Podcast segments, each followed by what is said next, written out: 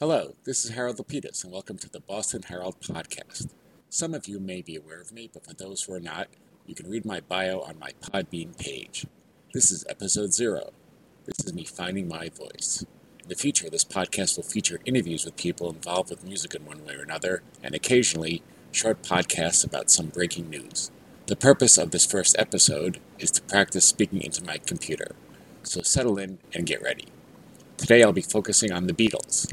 I'll be recalling my personal experience around the time of John Lennon's death, which took place in December 1980. I will also talk about Ringo Starr disrupting a Bob Dylan concert in New York last November. However, I'll start with this. Olivia Harrison, George Harrison's widow, was recently interviewed by host and singer-songwriter Laura Cantrell on the Dark Horse program, which can be heard on SiriusXM's The Beatles channel. Olivia hinted at a 50th anniversary expanded edition of George's 1970 triple album, All Things Must Pass. After discussing the 30th anniversary edition from the year 2000, Cantrell asked if there might be any surprises for the 50th anniversary. Olivia replied saying that she hoped so, adding that there were unreleased acoustic versions of George playing songs from the album. She said she'd been listening to cassettes, DATs, and dictaphone tapes for years. Recently came across a cassette where George said, Maybe I'm going to make my own album one day, and singing songs to his sister in law, may or may not be Jennifer Boyd of Jennifer Juniper fame. So, according to Olivia, there are some beautiful recordings of George just playing some songs that ended up on All Things Must Pass, so hopefully these will be included in the 50th anniversary issue. Did Ringo Starr disrupt Bob Dylan's performance at New York's Beacon Theater last year? On the Fab Forum, another program on the Beatles channel, resident Beatles expert Tom Frangione said that Dylan was playing some shows at the Beacon Theater in New York and spotted on Monday night, November 26th, with none other than Ringo Starr. Frangione said he heard a couple of days later from a friend of his that during All Along the Watchtower, which is one of the encores, Bob just kind of blanks out and forgets the words at one point. After the concert, Frangione's friend spoke to Bob's bass player, Tony Garnier, and asked, What happened there?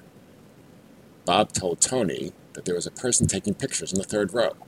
And for those who don't know, Bob is known for not allowing audio or photographic devices at his shows. So the next day, on Ringo's Twitter feed, he posted a picture of Bob Dylan at the Beacon with the caption, Thanks for the great night, Bob. Bob Dylan at the Beacon, rock on, peace and love, followed by nine little emojis. So I guess Ringo did distract Dylan at the show. If anyone can get away with it, it would be Ringo. Okay, so December marked a sad anniversary. John Lennon died on December 8th, 1980, which also happened to be my birthday. Every date is remembered on social media and elsewhere. People comment on where they were, how they heard about it, and how it affected them. I will now share with you my take.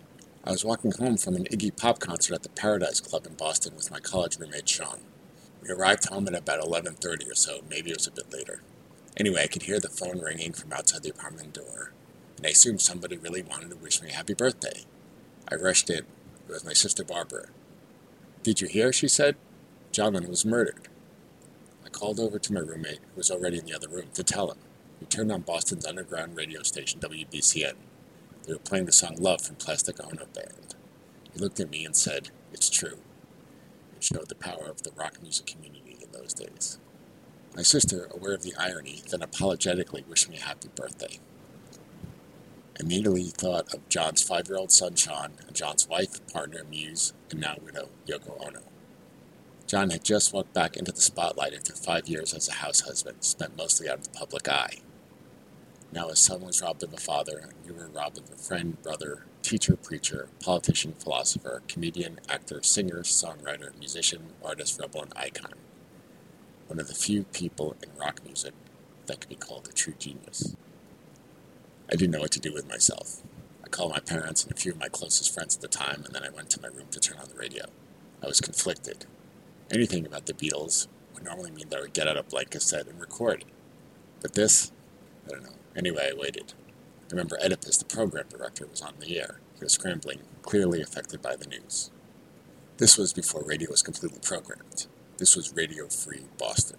WBCN was playing John's music exclusively, mostly from his days as a Beatle. Oedipus was also trying to recall and play songs which mentioned John's name in the lyrics. I remember T Rex's Ballrooms of Mars and Tim Curry's I Do the Rock. It was all from his passion and knowledge. This was before the internet. You really had to know your stuff. Other DJs showed up to share their grief. Again, this was the power of FM radio in those days. I braced myself for whatever news would emerge. One thing I remember for sure I did not want to hear the name of the person that committed this crime. WBCN's afternoon DJ, Mark Parenteau, brought a recording of a phone interview he did with John from 1974 when Mark worked at an FM Detroit rock station. John was doing a lot of promotion for his new album, Walls and Bridges, at the time. It was his first real hit record since Imagine in 1971. The station put a hold on airing any commercials just before playing the interview. There had been an ad for a band called 999. 999 is the British phone number for the police, the equivalent of 911 here in the States. They had a new album and song called Homicide, and that played under their narration. It was too raw and painful to hear at the time. Oedipus announced all ads would have to be monitored, and for the next 24 hours, WBCN went commercial free. It was all Lennon all the time, except for one major misstep. That afternoon, Parenteau played a song listeners were requesting as a tribute.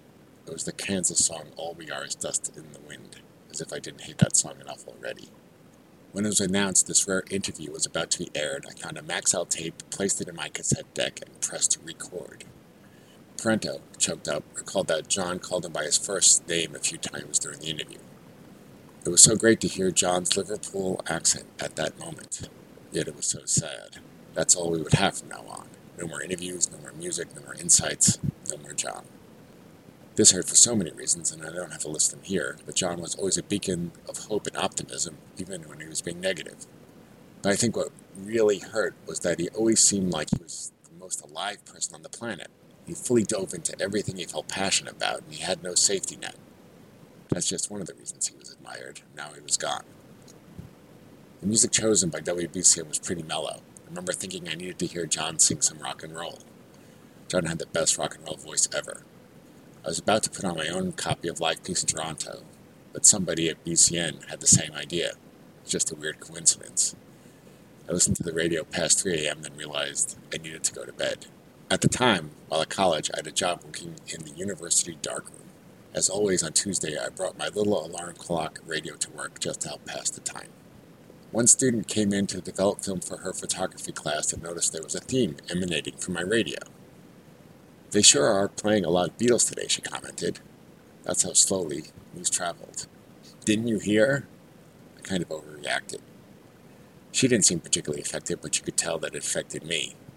She suggested I buy the various editions of the Boston Globe throughout the day. That was one way to get updates. I bought a few copies at the local store 24.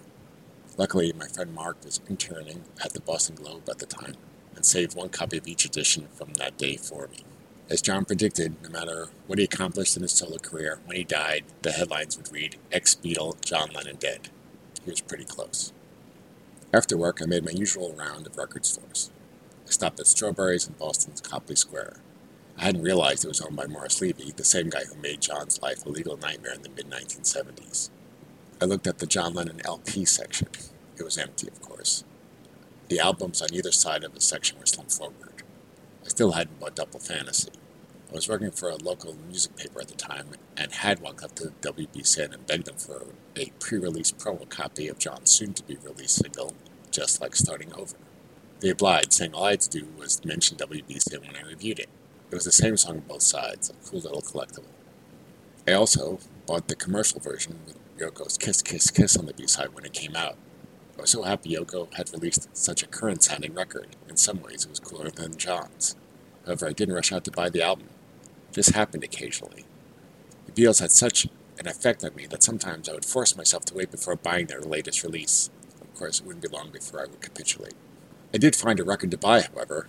Ironically, they had just released a commercial version of a Paul McCartney interview record conducted for a Musician magazine. It was now an officially sanctioned release on Columbia Records previously only available as a promo. I brought it to the counter. The clerk looked disapprovingly at me. I kind of understood, but hey, I was not going to buy it. Life goes on. On Tuesday night, I watched the news on my little black and white TV set. Reporting on John's murder, there were images of Friar Park, George's home, and Ringo with his soon to be wife, Barbara Bach, arriving at the Dakota. There's also footage of Paul walking down the steps of EMI's Abbey Road studios, looking as sad as shaken as you would imagine. The press was gathered around like vultures, awaiting a quote. When Paul finally spoke, all that could come out was, It's a drag. Some thought it callous, but I got it. Paul, always the diplomat, figured it was his duty to be an adult and meet the press. He'd been recording and reminiscing with Beatles producer George Martin at the start of the tug of war sessions, working on a song called Rain Clouds, the place where the Beatles created their magic. Paul looked like hell, as you'd expect. He felt he had to say something, so It's a Drag came out. What else could you say? For the album, he'd more eloquently write the song Here Today in tribute.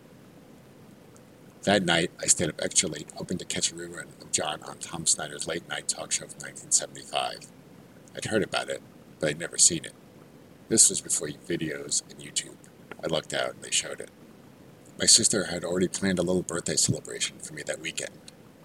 I suggested we cancel it. I don't want to spoil the party, I said, but she insisted, and I'm glad she did. A tribute to John was initially scheduled locally on Saturday, but a 10 minute silent vigil was rescheduled to coincide with Yoko's wishes. She designated a specific time on Sunday so it could be celebrated and honored around the world. I didn't feel the need to be part of that.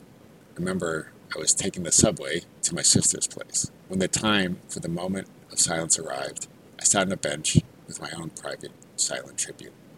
Two little girls saw me and must have noticed how sad I looked. They looked like angels.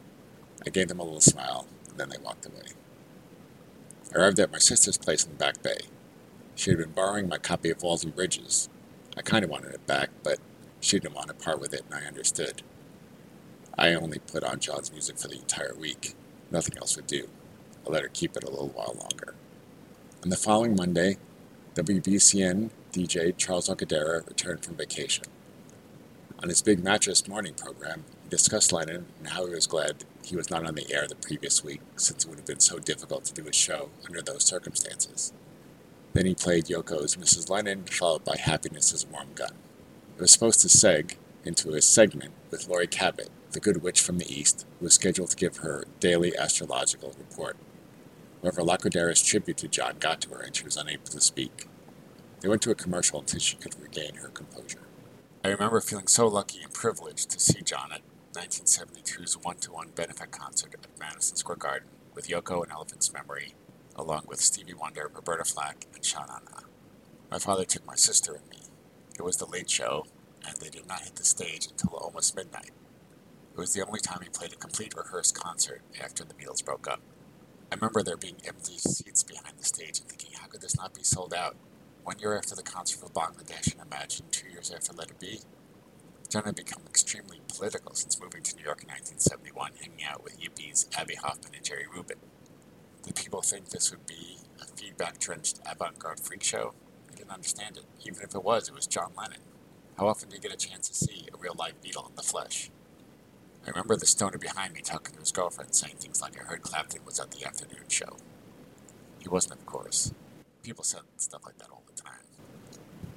Allen Ginsberg and Melanie Safka were there, for the Give Peace a Chance finale, but I didn't realize that until much later. When I remained standing once the music started, the stoner dude shouted for me to sit down. I did, of course, but this was John Lennon. I wanted to stand. This was the show against all others I would attend would be measured. I'd seen others that were in the vicinity of this greatness, but nothing ever topped it, nothing ever could. On the 20th anniversary of John's death, a reporter at the Quincy Patriot Ledger newspaper called the record store at which I worked and asked to speak with an employee to discuss Lennon and his legacy. Of course, since I was surrounded by punks and indie rockers, I was chosen. Conversation was going along smoothly, with me telling the reporter how I used to watch Yoko and John on Eyewitness News New York. Investigative reporter Geraldo Rivera would regularly cover the Nixon administration's illegal deportation case against Lennon, and he was also the one who organized the one-to-one benefit concert. I spoke at length about how John affected my life when the reporter finally got around to asking me about how I dealt with the fact that the anniversary of John's murder coincided with my birthday, I responded I didn't mind it anymore. In fact, I kind of liked it. The reporter was incredulous. I explained that on my birthday, no matter where I was, I would most likely hear John's music somewhere. The interview ended abruptly. It didn't make the final cut. The reporter couldn't really have understood what John's music was all about. All I wanted to do was give him some truth. I still think of John and the Beatles every day, as I probably have every day since February 1964. This year we have a couple of reasons to celebrate. There's the Beatles White Album box set, John's Imagine Deluxe Edition, the upgraded releases of John Yoko's Imagine and Give Me Some Truth movies. 38 years after the 40 year old John was taken from us, we still get to hear from him. It seems like a long time ago, but I think we need to hear him now more than ever. In some ways, he's still here with us. Anyway, thanks for listening. I have a few interviews already planned for this year. Please feel free to share, subscribe, and support my podcast. It should be available on Podbean, YouTube, iTunes, and possibly other platforms. Happy Now Year. See you soon.